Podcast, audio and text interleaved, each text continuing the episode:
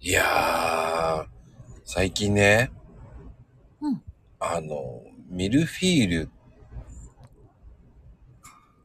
ね、いいですね。あれをさ、あの、他の人が見てて、こう、めくりながら食べてる人がいて、ああ、一層一層ですねうん。うんうんうん。うんうんうん。そうやって見ると、こう、バームクーヘンもこう、子供の頃は ね、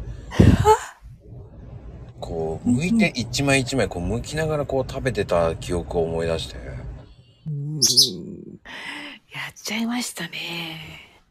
やるやっぱり。フォークのうん。端っこを使って、一層一層めくっていた記憶が。あうあ。ん。まああのね、あれ断面を全部バーってやって食べるっていうのもありだと思うんだけど、あれ取りたくなるんだよね、やっぱりね。やりますよね。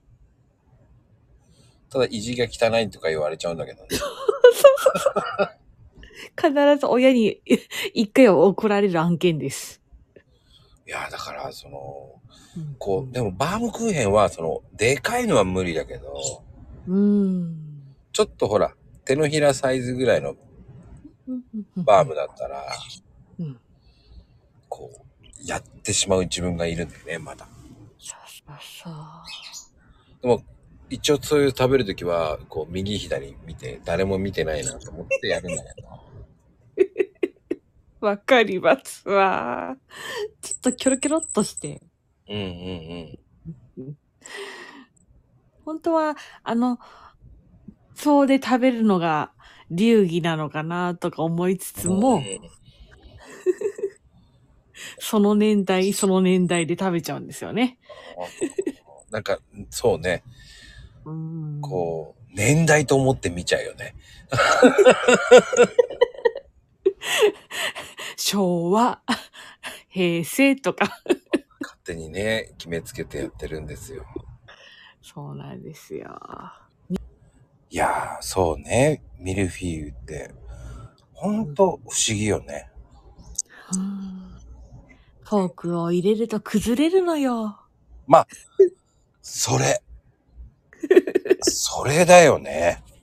絶対デートでは食べれない。あー。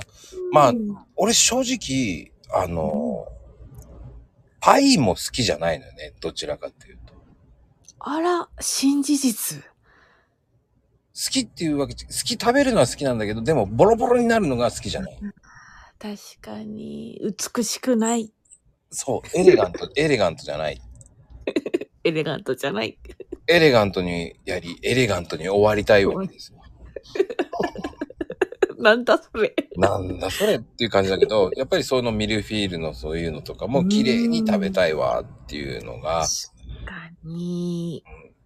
そういう感じでいきたいわよね。食べたいっていう。うーん、フォークでまたそのパラパラが拾えないんですよ。